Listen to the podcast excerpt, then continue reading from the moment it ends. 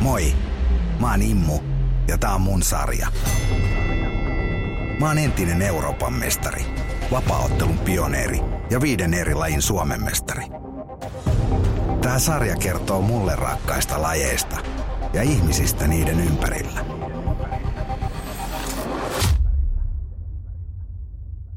Morjesta. Mulla on täällä tänään vieraana vapaaottelutähti Antto Kuivanen. Tervetuloa Anton. Kiitti Immu. Kiva nähdä pitkästä aikaa. Näin on, näin on. Ollaan nähty ehkä kuusi vuotta sitten viimeksi. kyllä, Eikä? kyllä, kyllä. Hei, sä oot tota, käynyt Japanissa ottaa matsia. Joo, just pari viikkoa sitten tuli sieltä takaisin. Niin heinäkuun eka päivä oli matsi siellä ja sitten jäi pariksi viikoksi vielä lomaille ja nyt ollaan täällä taas sorvi ääressä 8.9. on seuraava matsi tulossa. Missä sä ottelet seuraavaksi? Keitsissä tuolla Helsingin kulttuuritalolla. Hei, mennään tonne Japaniin vielä. Millainen matsi oli? Kerro vähän siitä. reilu pari kuukautta ennen niin selvisi, että tämmöinen mahdollisuus aukeaa. Että se oli ollut haaveena oikeastaan tuot 2000-luvun alusta asti, kun Pridea tuli seurattua aika ahkerasti ja oli kova Japsi Vapari fani silloin. Ja se on ollut sieltä asti niin varmaan 15 vuotta semmoinen tavoite, että tonne pitää ainakin kerran päästä ottelemaan. Ja monen mutkan kautta niin vihdoin aukesi mesta ja suoraan Pankreis, kaikista vanhin perinteikkä organisaatio ja ja hallitsevaa kuningasta, eli hallitsevaa mestaria vastaan. Et tota, kova paikka oltiin lähössä ja se tiedettiin ja siihen valmistauduttiin hemmetin hyvin ja kaikki meni, meni ihan loistavasti. Et tota, siinä valmistautumisvaiheessa ja sitten kun valmistautuminen on mennyt hyvin, niin sitten on aika kiva lähteäkin ottaa matsia. Ja melkein viikko ennen Jussin jälkeen maanantai lennettiin Tokioon ja siellä sitten viikon verran niin vedettiin painot kohille ja vähän orientoiduttiin paikalliseen meininkiin ja tota, aikaeroihin ja kaikkea tällaista. Ja sitten tuli, tuli sunnuntai-päivä ja mentiin pelimestoille ja siellä tota, vähän seurailtiin meininkiä, että miten siellä matsit lähtee käyntiin. Käytiin vähän häkissä verryttelemässä ja tota, tuli meidän vuoro, laitettiin kädet teippiin ja oli siellä pientä säätöäkin ja sen takia tuli kauhean kiire sitten vetää nopea lämmöt päälle takapihalla ja sitten lähdettiin häkkiin kun me tuli sitten perässä mestarina ja tiedossa oli ukko lähtee kovaa päälle, semmoinen patukka, mua vähän lyhyempi, sikavahva rakenteinen räjähtävä ukko, että vaarallisimmillaan just niillä ekoilla minuuteilla ja vähän semmoinen bulimentaliteetti, että se tulee kovaa ja yrittää rikkoa kaveri heti ja se tiedossa, niin otet, otin aika maltilla alussa, että liikui hyvin, pidi vähän etäisyyttä, otin helposti alta pois ne sen koukkuhyökkäykset ja sitten rupesi löytyä pikkuhiljaa oma etäisyys ja tuli ekat painitilanteet, mitkä eka käänsi ja sitten rupesi voittaa ja voittaa ja voittaa. Ja eka erä loppuu kohti, matsi kääntyi meitsi hallintaa ja, ja toka erä kun lähdettiin, niin tiesi, että nyt, nyt tämä rupeaa niin kulkemaan mun, mun pillin mukaan. Ja sitten taas mentiin tonttiin, kerran paiskasin kahdesti alas sen kaverin mattoon, niin samalla löytyi oma silmäkulma siihen sen lonkkaluuhun. Sitten lähdin rummuttaa sit päätä ja katsoin, että blodaa tippuu kaverin päälle. Mä muistan ajatelleni siinä, että nyt, nyt pitää laittaa vähän lisää hönkää. Että pitää vetää tuo ukko kesken, kun ei ikinä tiedä, että mitä pahasti se vekki aukeaa. Ja kun ei ole kunnon katmaneen paikalla, niin la- laittaako dumari sen takia poikki. Niin tota, voi olla, että siitä sai pienen lisäboostin ja tota, sitten kun se nousi sieltä taas ylös, niin sai pi- pikku kampilla horjutettua ja lyötyy sinne oikein vasen ja siinä se kyykkäsi ja vielä yritti kompuroida nilkko, nilkkoihin kiinni ja tota, sitten pääsi oikeastaan ihan si- silleen, että se nojas häkkiä vasta ja pääsi irrottelemaan muutama, muutama silleen, että ei kaveri enää hirveästi laittanut hanttia. Si- vähän niin kuin nukahti siihen pystyyn ja Dumari laittoi sitten neljä sekkaa ennen toka erän loppuun niin pelin kesken. Se oli, se oli hemmetin hyvä fiilis. Oliko tässä tittelijaossa? Ei ollut, ei ollut. Tota, mulla ei ikinä selvinnyt syy, syy siihen, että miksi ne ei laittanut. Voi olla, että se oli mun eka matsi Japanissa, niin ne ei uskaltanut jotenkin heti tehdä siitä titteliarvosta niin kuin ottelua. Että se jäi epäselväksi, mikä se oli se syy, mutta kyllä ne lupaili, että tota, revanssi olisi, olisi tarjolla ja siinä olisi sitten titteli pelissä. Et pitää katsoa, jos, jos ne antaa tarpeeksi hyvän tarjouksen, niin ensi vuoden puolella käydään hakemaan se vyö sieltä pois, otetaan uudestaan kumea vielä toisen kerran korville ja, ja vyö himaa. Millainen kuvio siellä Japanissa on? Onko Pancrase isoin vapaaotteluorganisaatio tällä hetkellä?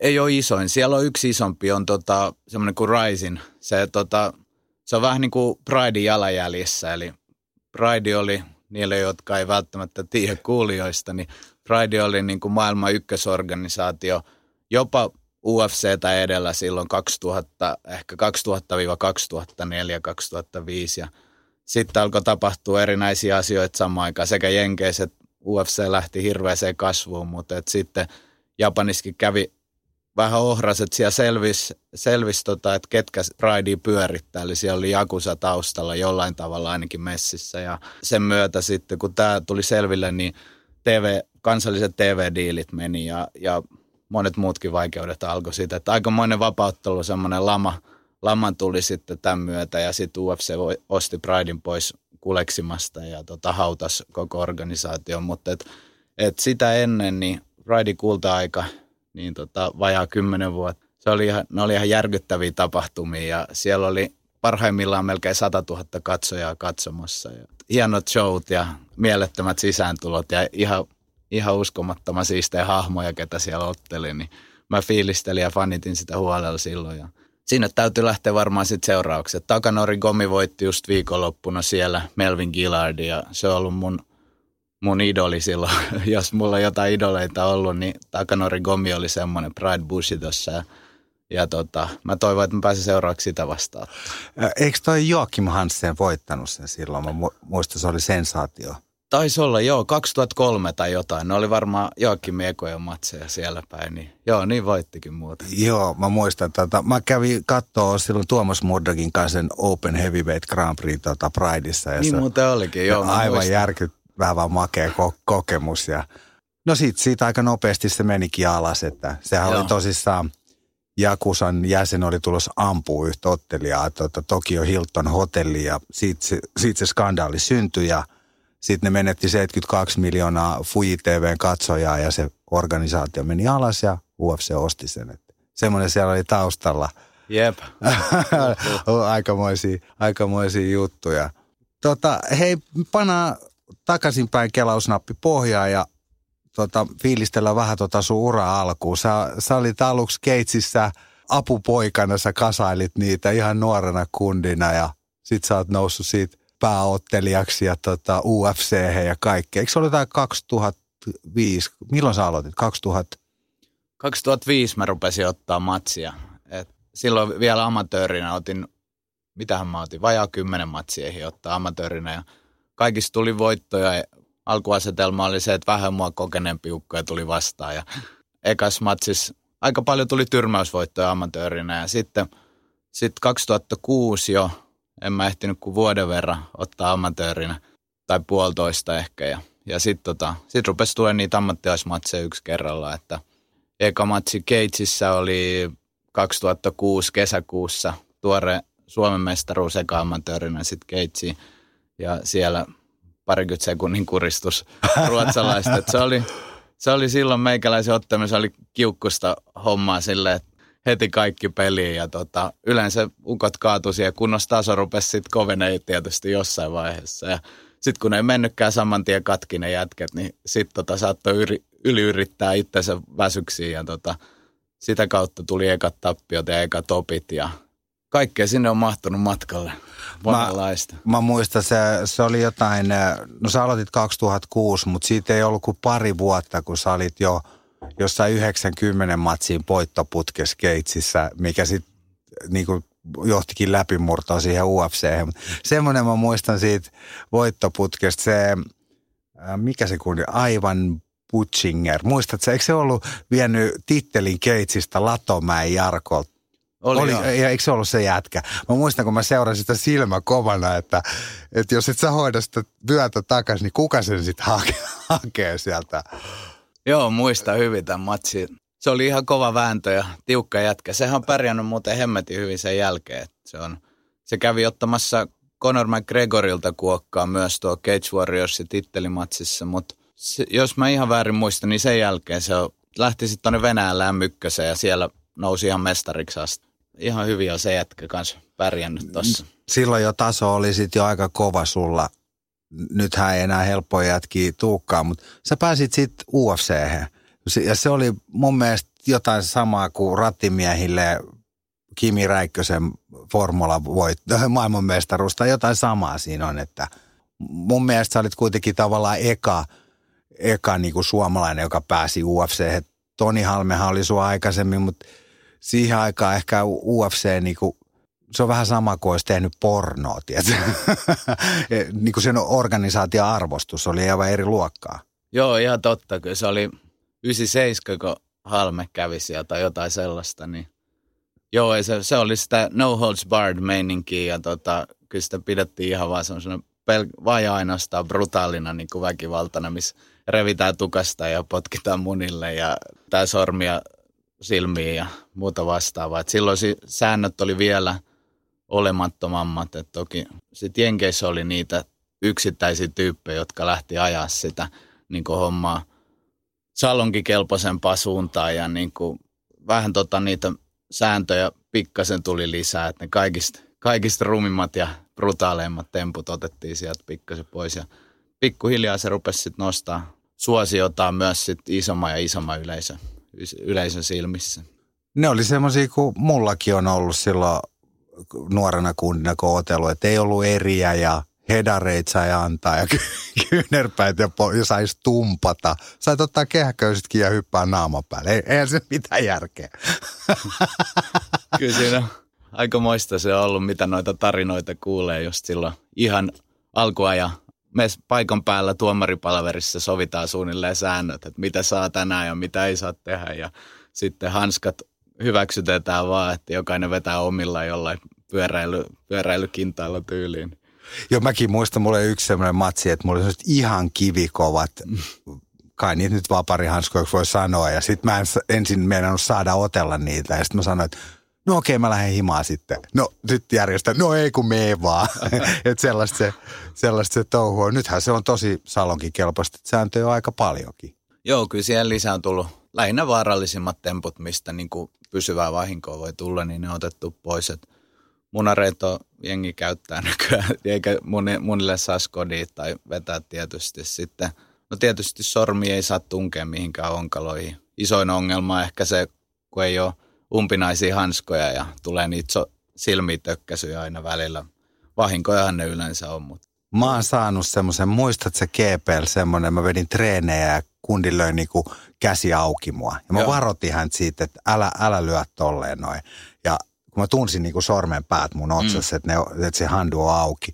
Ja mä en kerännyt kunnolla lauset loppuu, kun sormi oli mun silmästä. Ja tiedätkö, mitä Anton sitten tapahtuu? Mm. No sut viedään töölöön tapaturma-asemalle ja ne työntää sen puudutuspiikin sun silmämunaan. Voit sä kuvitella, kun ne sanoo, että älä räpytä sun silmiä, oo ihan rentona. Uhuh. Sitten tota, sitten laittaa sen luomen levittimen – että sä et saa sun silmää kiinni. Stidit silmä. Joo, ja sit se ommellaan kiinni. Et mä oon tämmöisen kokenut, ei ole hyvä homma. Se on toi kalvorepes, mikä Joo. se on? Joo, siinä oli semmoinen sentin vekki, mikä va- valui sitten Joo, verta. Kuuluu ja nähnytkin. Noissa treeneissä välillä tulee, toi on kyllä. He. Sitten toinen on se, että menee se silmä pohjaluun antaa periksi, kun toinen tökkää vähän liian kovaa sinne silmään. Joo, sitten tarvitaan jo kirurgia paikalle. Se, sehän on paha. Mutta se on mun mielestä aika hyvä sääntö, se pointed elbow, että sä et saa suoraan ylhäältä tulla, kun se on kuitenkin semmoinen aika arka paikka sit, kun suutataan jalkoihin esimerkiksi, että jos siitä saisi ryskää alaspäin suoraan, niin se on vähän semmoinen ilkeä. Onhan se joo. Tuossa tuli itse asiassa yksi semmoinen aivopierru tolle Edi Alvarezille viikonlopun UFCssä, niin se klintsitilanteessa seinää vasten, niin se jostain syystä päätti vetää ylhäältä alaspäin. Ja tota, ei diskattu, ei osunut pahasti onneksi, mutta sitten Dumari nosti ylös ja matsi jatkui sitten taas keskeltä, että se menetti hyvän position sen takia. Kerro siitä UFC-retkestä meille. Se, se on varmaan ollut järkyttävän makea kokemus. Joo, tota, se tuli silloin, tuli aika nopeasti, joku viiden viikon varoitusajalla. Siinä uuden vuoden tienoilla, muistaakseni – silloin tuli paljon ja äkkiä, että tämmöinen matsi olisi tarjolla, että lähdetäänkö, lähdetkö ottelemaan, joo totta kai mä lähden. Se oli niin kuin kuitenkin, vaikka Pride oli aikaisemmin ollut se ykkönen, mutta UFC oli kasvanut niin isoksi, että se oli niin kuin muuttunut sitten siinä matkalla, että mä olin käynyt reenaakin ahkerasti Jenkkilässä ja vähän niin kuin haistelee sitä ilmaa ja sitä ilmapiiriä, että minkälainen meininki täällä on, minkälaisia jätkiä täällä on. Ja tota, No siitä huolimatta, vaikka kuin valmistauduttiin, niin se tuli tosi äkkiä sitten ja samaan aikaan sitten alkoi hirveät paperisodat. Sitten tuli media heräsi jotenkin tosi isosti siihen. Varmaan just sen takia, että se oli, siinä oli joku uutuuden viehätys ja tämmöinen oma gloriansa, eksotiikkansa tässä, tässä kamppailumeiningissä tai vapauttelussa, joka oli saanut jo vähän jalansia jalkaa oven väliin noissa mediahommissa, että niin kuin yksittäisinä pyrähdyksinä, niin kuin vaikka saliohjelma tai sitten näitä Ultimate Fighter-juttuja ja ihan yksittäisiä lehtijuttuja. Mutta sitten kun tuli tämä UFC-sopimus, niin sitten kaikki valtamediat jotenkin otti, otti se esille ja nosti vähän parasvaloihin. Ja kyllä täytyy myöntää, että kyllä se tuli niin kuin nuorelle, nuorelle jätkälle tuli niin kuin aistit aika, aika pahasti täyteen siinä kohtaa. Että siinä, niin kuin, siinä joutui kävi, käymään niin paljon jotenkin asioita läpi, läpi siinä valmistautumisessa, että, että ehkä se itse olennaiseen keskittyminen ei ollut ihan siellä. Ja sit, no en mä tiedä, se oli niin kuin, se oli kuitenkin aika tasainen match että siinä oli kaikki edellytykset hoitaa homma himaa ja totta kai oli hirveä itse varmaan päättäväinen fiilis sit, kun sinne mentiin. Mutta sitten kun hyppäs häkkiin, niin kävellessä sinne, niin kaiken piti olla hyvin, mutta et sitten sit kun kattelee sitä matsia jälkeenpäin, niin se on vähän kuin olisi parrailemassa. Et pieni käsijarru päällä koko ajan ja et jotain oli jäänyt varmaan iteltä käsittelemättä ja se niin näkyi sitten jonkinnäköisenä spennaamisena ja tuli ihan niukka, niukka pistetappio, että se olisi voinut toisena päivänä niin ihan hyvin sen uko olisi voinut hoidella ja noihan on nyt semmoisia, mitkä jää, jää helposti kaivelemaan pitkäksi aikaa, että miten, miten niin alisvuoriutuu tuommoisessa paikassa, kun sä saat sen tavallaan se yhden chanssin ja ei sillä enää tässä vaiheessa tietenkään tai jälkeenpäin mitään voi, että se oli mitä se oli ja tiukka matsi otettiin. Muistan, ei siinä niin kuin, kaveri sai pari alasvienin turvi sai vähän etua ja tota, pystys otettiin tosi tasaisesti, mutta mä muistan, että nenä mun lähti vähän, vähän sijoittaa. Siinä jonkun skodessa oli osunut silleen, että tota, matsin jälkeen toi dumari työns se virkkuukoukun näköisen jutun tonne nenään rusautti kerran ja nenä oli taas suorassa, kun se kävi siellä S, välillä. Ja Mä katsoin silmä kovana sitä matsia. Musta se ekan erä oli semmoista pystykneppailua. Se oli tosi tasasta vääntöä. Mm. Muutaman alasvien niin se saa. Sitten tietenkin kun näytetään se kooste, missä on kaikki jenkkipojan vaan alasviennit, niin siitä saa niinku väärän kuvan siitä matsista mm-hmm. kuitenkin. Mm. Se oli ihan, ihan niin kuin, niin kuin sanoit, niin hyvänä päivänä saisit se voinut ihan hyvin, hyvin viedä. Mm. Miten tuommoinen UFC, tota, jeesaako se siihen mitään, kun tulee semmoinen iso mediahalo? Antaako ne vaikka koulutusta, miten ollaan median kanssa? Tai on, onko tämmöisiä asioita? No ei sitä ainakaan mun kohdalla hirveästi ollut siinä vaiheessa. Kyllä meillä oli sitten myöhemmin, varmaan vuosi tuosta ekasta matsista, niin sitten oli semmoinen kokoontumisajot tavallaan, mihin Vegasi tonne, mikä se on, Red Rock Casinolla, niin kokoontuu kaikki ottelijat. Se oli makea tapahtuma sille, että siellä näkee kaikki äijät, ketä on tai suurinta osa on lähinnä nähnyt vaan telkkarista ja muutamat frendi, kenen kanssa on ennen reenannut. Ja siellä sitten kuvattiin erilaisia menetelmillä näitä, kun on UFC-peli tulossa, niin näitä hahmo, hahmokuvauksia. Ja sitten oli tämmöistä niin kuin luentomeininki, missä oli Twitteri ja Facebook, näiden some-edustajat paikalla ja sitten oli jotain motivaatiopuhujaa ja muuta. Et siellä, siellä oli niin kuin vähän tämmöistä koulutusmeininkin näkökulmaa otettu messiin siihen, mutta et tolta osin, että kun lähdetään varsinkin Pohjois-Amerikkaan, niin kyllä se oli aika paljon sitä niin kuin tien raivaamista, että piti aina kohdata ne ongelmat ja sitten rap, rapi päätä ja huulipyöräinen miettiä, että miten, miten tämä homma ratkaistaan. Et uudenlaisia, uudenlaisia niin kuin mutkia tuli matkaan ja niitä piti aina sitten yksi kerralla ratkoa ja aika monesti kantapään kautta sitten. Mutta silleen, kun sä sanoitkin tienraivaajana, nythän sitten on sen jälkeen ollut suomalaisia montakin UFCstä, mutta se oli niin kova juttu se, kun sä olit eka, eka ja raivasit sen tie. Hei, hirveän hyvin sä sen median kanssa mun mielestä toimit. Sä aina muistat kehu vastustajaa ja, ja sit urheilijana sä et ole ryvettynyt missään, tiedätkö, yökerhon myllytyksistä tai jossain vastaavissa sekoiluissa. Silleen musta vois, mä voisin kuvitella, että sun on helppo tuosteistaa itsesi niin urheilijana. Että siitä voisi saada esimerkiksi mainostuloja tai jotain sellaista, että mahdollistaa tuon harjoittelun tuommoisella tasolla. No joo, ihan kiva kuulla äijän näkemys. ja tota, kyllä se se pitää ihan paikkansa, että on tota, sanotaan häkin ja treenisali ulkopuolella ei ole, ei ole tullut apinoitua hirveästi, että et siitä olisi saanut niinku mutkia matkaa tavallaan tuohon, mutta et sitten urheilijana, kun sä oot, niin siinä on ihan valtava, valtava merkitys on sillä, että mitä sä teet siellä häkissä. Et, et totta kai kaikki niinku jutut ulkopuolella, mitä jauhetaan vaikka mediassa tai missä tahansa, mikä tulee yleisön kuuluviin, niin niillä on oma merkityksensä, ne luo sitä tarinaa ja ne luo ehkä jonkunnäköistä niinku profiilia tai imagoa siitä ottelijasta, mutta et, et sit vapautteus varsinkin, kun se on niistä sitä ottelemista veitsen terällä ja tota, kun sä voitat, sä vedät kaverin levyksi nätisti, niin sä oot, sä oot vähän aikaa leijuttua niin kuin sen lä- yleisönkin silmissä. Ja sitten taas, sit taas, kun sä otat kunnolla pataa, niin, niin se on aika konkreettinen, että sä vajoat sinne varjoihin ja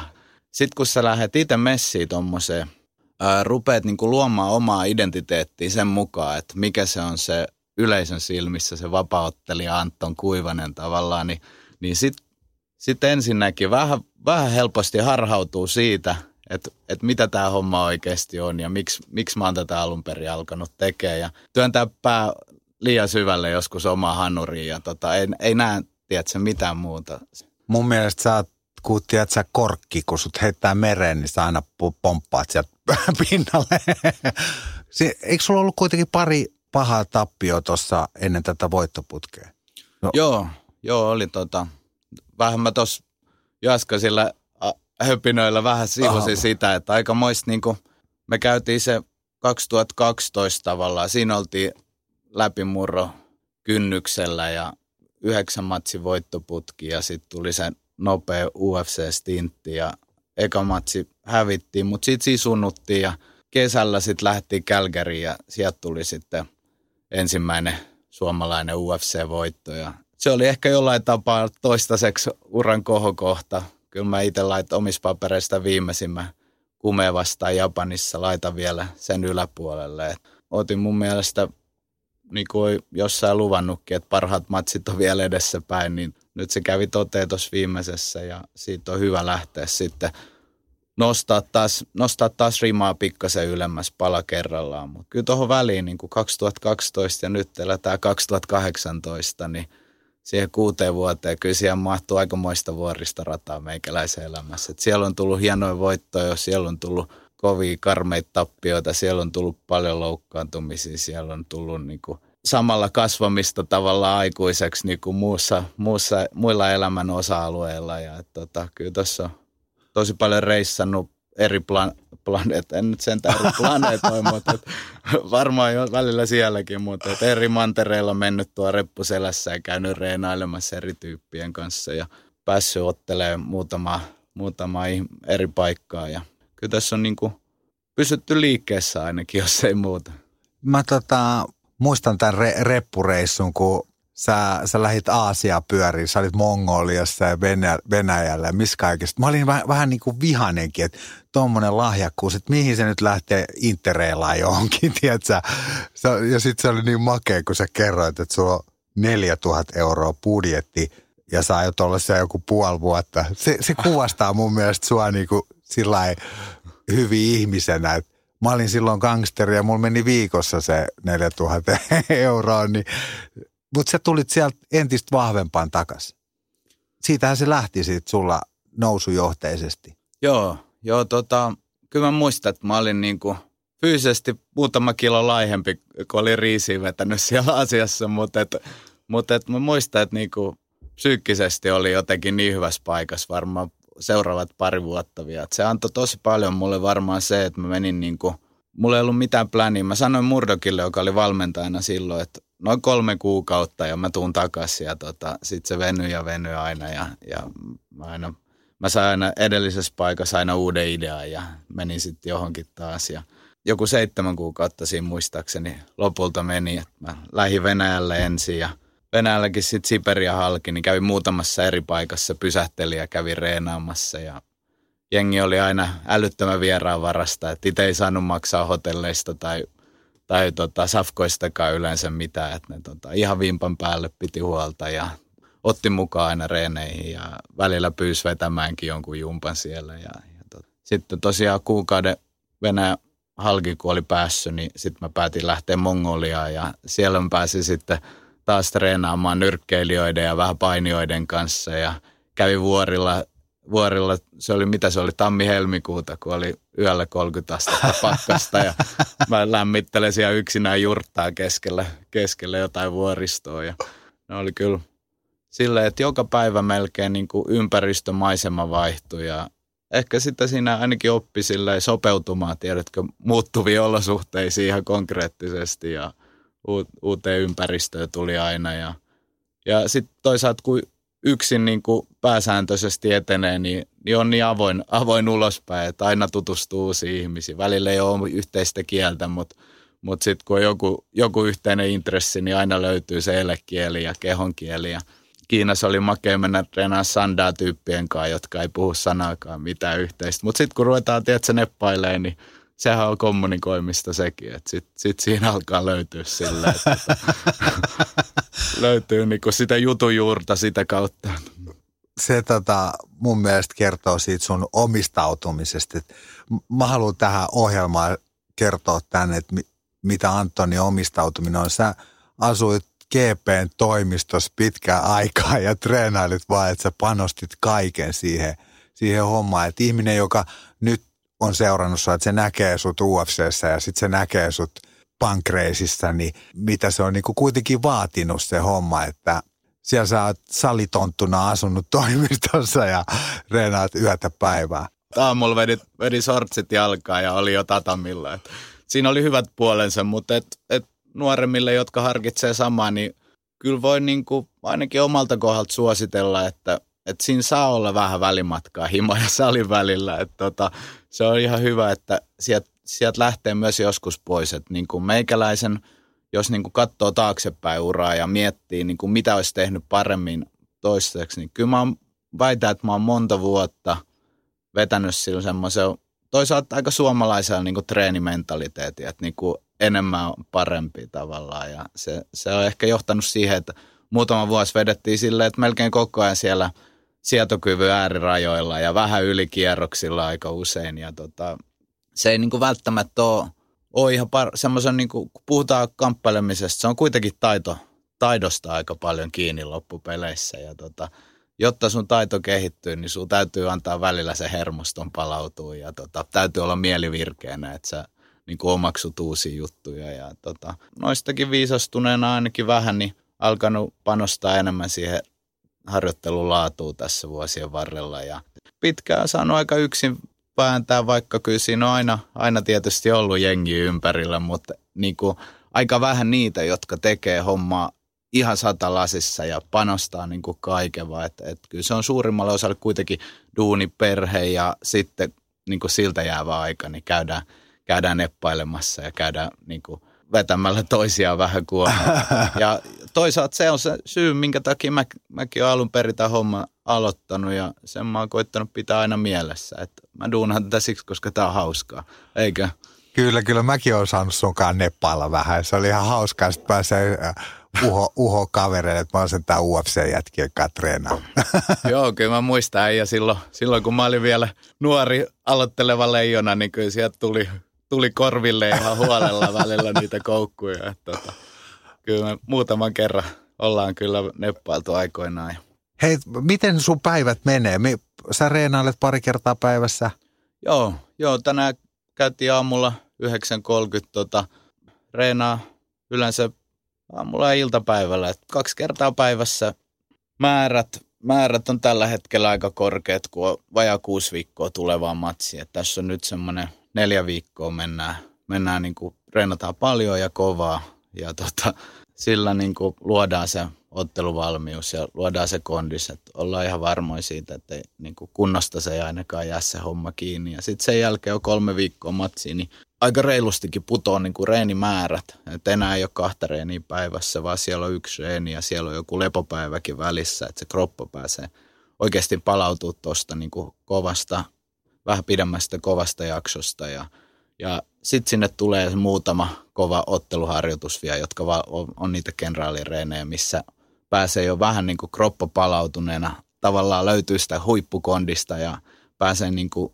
levänneenä, freshinä – nälkäisenä ottaa ne viimeistelysparrit, mitä sitten tulee siinä lähellä matsiin, niin tolleen se niin kuin menee. Ja sitten vielä tästä, jos mentäisiin taaksepäin, niin, niin oikeastaan määrällisesti tehdään vielä enemmän duunia, mutta sitten tehot on aika alhaalla silloin, kun ei ole matsiin lähellä. Et silloin tehdään aika paljon, paljon tota sitä taidon kehittämisjuttua ja hiotaan sitä omaa peliä, niitä omia temppuja ja kitketään pois niitä mahdollisia aukkoja, mitä ehkä itsestä on löytynyt vaikka aikaisemmissa matseissa. Ja kyllä se on nykyään, nykyään niin kuin, se on mennyt aika vahvasti tuommoinen tiedepuoli otettu siihen messiin, että mitä niin kuin urheilijasta saadaan kaikki mahdollinen irti ja tietty kokonaisvaltaisuus siihen niin kuin hyvinvointiin siinä elämässä, että sulla pitää olla niin kuin sosiaaliset jutut jollain tavalla elämässä hanskassa ja kunnossa määrällisesti ja laadullisesti, että sä päivästä toiseen pari reeniä päivässä, niin että se sun mieli pysyy virkeänä, sun motivaatio pysyy korkeana. Hirveä, hirveä muutos tavallaan tapahtunut. Et jos vielä 10-20 vuotta sitten, niin semmoista reteetä matsomeininkiä ja tiedätkö, mentiin ja tapeltiin ja ei paljon, niin kuin, ei paljon viititty tiedätkö, miettimään jotain yksityiskohtia tai pilkkoa mitä atomeiksi, vaan että se oli vaan sitä niin kuin, mennään ja otetaan sillä, millä, mitä on periaatteessa. Ja, ja tota, sieltä sitten ne, ketkä sattuu olemaan parhaassa iskussa syystä tai toisesta, niin otti niitä voittoja. Aika värikkäitä persoonia siinä oli. Hei, tuommoinen mua kiinnostaa. Sä oot käynyt UFC ja kokenut sen, niin millainen taso Suomessa on se sun treeniporukka ja sellainen, onko se riittävä? Pitääkö sun leirittää itseäsi jossain? Kyllä täällä Suomessa on tota, rupeaa olemaan jo aika hyvä kourallinen semmoisia niin taidoilta, fysi, fyysisiltä ominaisuuksilta, miksei niin kuin psyykkisestikin, niin kyllä tämä rupeaa olemaan jo ainakin osittain valmiita jätkiä ja sitten nuori on nippu, nippu tosi hyviä nuoria jätkiä, joilla on niin kuin edellytykset mennä pitkälle. Että tota, se, mitä mä oon hakenut niin kuin leirityksiltä ja reissuilta, niin kyllä se on paljon ollut sitä niin kuin kokemusta ja elämyksiä, mitä mä oon hakenut ja uteliaisuuden ajamana tavallaan halunnut nähdä, että mitä jengi, mitä, mitä kaikilla tavoilla tätä hommaa voi toteuttaa ja, ja tota, mä luulen, että se on, niin kuin, se on iso, silleen, iso rikkaus niin kuin tänä päivänä itselle, että kun on nähnyt monenlaisia tapoja tehdä asioita ja miettinyt, miksi, miksi jollekin sopii tämmöinen tyyli ja miksi jonkun pitää taas tehdä asiat ihan eri tavalla, että siinä on niin kuin, hirveä merkitys. Saattaa olla vaikka yksittäisen urheilijapersoonalle, että miten, miten se on tottunut, niin kuin, mit, mitkä, minkälaiset asiat tai minkälaiset vahvuudet sillä on, minkälaiset heikkoudet, miten lahjakas se on oppimaan uusia juttuja versus vaikka, että miten kova se on tekee duunia vaan päivästä toiseen, vaikka ei oikein skillsit meinaakaan tarttua. Ja, että se, se on niin kuin, tavallaan iron sharpens iron, että, että aina pitäisi ottaa niitä, niitä tota, saatana kovia sparreja, saatana kovia jätkien kanssa, niin tota, kyllä se, se, on jossain määrin se alkaa niin olla taakse jäänyttä elämää tuossa niin vapauttelija-arjessa. Et, et ne kovat sparrit, ne otetaan niin kuin matsin lähestyessä. Tai jos sä haluat rakentaa pitkä ehjä uran ja, ja tota, pystyy vielä, vielä niin kuin toimii ja ole fiksu jätkä sen uran jälkeen, niin kyllä se pitää aika tarkkaan miettiä, miten sitä harjoitellaan, miten sitä niin kuin päivästä toiseen ja vuodesta toiseen. Et nuori, nuorille jätkillähän se on, se on niin kuin, sehän on hauskaa. Laittaa vaan kintaat käteen ja rupeaa huiskiin. Et se, siinä ei tarvitse paljon funtsia, siinä ei tarvitse niin kuin liikkeitä toistaa, vaan et se, se on niin kuin sitä hauskinta. Ja jos mä kävisin muutaman kerran viikon vaan salilla, niin ky, sitähän mä tekisin. Mites, minkä ikäinen sä nykyään oot? 34 täytin tänä vuonna. Kauan sä meinaat vielä täräytellä? Katsotaan, niin kauan kuin se on kiva ja niin kauan kuin tota, paikat pysyy ehjänä. Sanotaan karkeasti semmoinen 3-5 vuotta. Siinä on jo vähän kunnianhimoakin messissä, koska tota, jos ei maistu hommat, niin mä lopetan aikaisemmin. Jos tota, paikat ei kestä enää nuorten leijonien mukaan, niin mä lopetan aikaisemmin. Mutta mä koen, että mulla on niinku makea tilanne uralla tällä hetkellä. Et mä, mä oon käynyt niinku lyö, lyönyt päätä seinään ja niin kuin käynyt aika syvällä ja käynyt erilaisia kokemuksia just tuossa vapauttelumaailmassa läpi ja, ja kuitenkin niin kuin aina noussut, noussut jaloille ja niin kuin aina mennyt eteenpäin ja, ja, ja ehkä mä oon vähän sitä mindsettiäkin muuttanut. Mä oon lopettanut sen jännittämisen ja semmoisen niin kuin spennaamisen, että mitä jengi luulee musta tai mitä ne ajattelee tai että tai miten, niin kuin, että tarviiko oikeasti miellyttää joka, joka ikistä ihmistä, vaikka mä oon, niin kuin, mä oon yleensä sille ystävällinen, mukava jätkä, mutta et joskus sekin voi mennä överiksi, että et haluaa jokaiselle hyvän mielen tai jotain. Eihän se ole mahdollista. Se on, niinku, se on, se on täysin mahdotonta tuulimyllyä vastaan tappelemista. Et se, se, siinä eksyy aika pahasti siitä, kuka mä oon, jos mä rupean elää niillä ehdoilla, että, niinku, että, että mun takia muillakin pitää olla kivaa, niin tota, on, on niinku tullut vähän näkemystä noiden omien yritysten ja erehdysten kautta. Ja, tota, ja ehkä isoimpana on just se, se niin kuin pääottaminen pois sieltä omasta hanurista, että, että tota, miettii vähän vähemmän, vähän vähemmän tosissaan ottaa niitä omia pieniä huolia ja tota, katsoa vähän, vähän laajemmin tätä koko boltsia, millä me tallataan. Tota, onko se UFC taputeltu? Onko sinne mahdollisuus päästä takaisin? Kyllä mä tällä hetkellä. Mulla on niin hyvä meininki tuossa edellisessä ottelussa ja sen jälkeisissä harjoituksissa. Että kyllä mä näen, nyt kun mä katson viikonloppu UFCtä, siellä oli Alvarez vastaa Poirieri ja Jeremy Stevens vastaa Jose Aldo pääottelut ja sekä Jeremy Stevens ja Dustin Poirierin kanssa molempien kanssa on reenailu Floridassa ja Jeremyn kanssa tuolla San Diegossa ja aina ollaan otettu tasapäin. Toisena päivänä mä pyyhin lattia toisena mä oon alakynnessä ja, ja tota, tietää jätkät hyvin ja ne ottaa hienosti tuo päämatseissa. Niin, niin kuin, että sen jälkeen kun ja löytänyt semmoisen uuden, uuden iloisuuden tuohon elämään ja tuohon vapaaottelemiseen ja, ja sen myötä niin kuin saanut, koe, että nyt on vihdoin saanut semmoiset niitähän on monen, monen näköisiä niitä käsijarruja tavallaan tai sitä stagan puristamisen aiheuttajia, mitä siellä voi tulla, mutta et,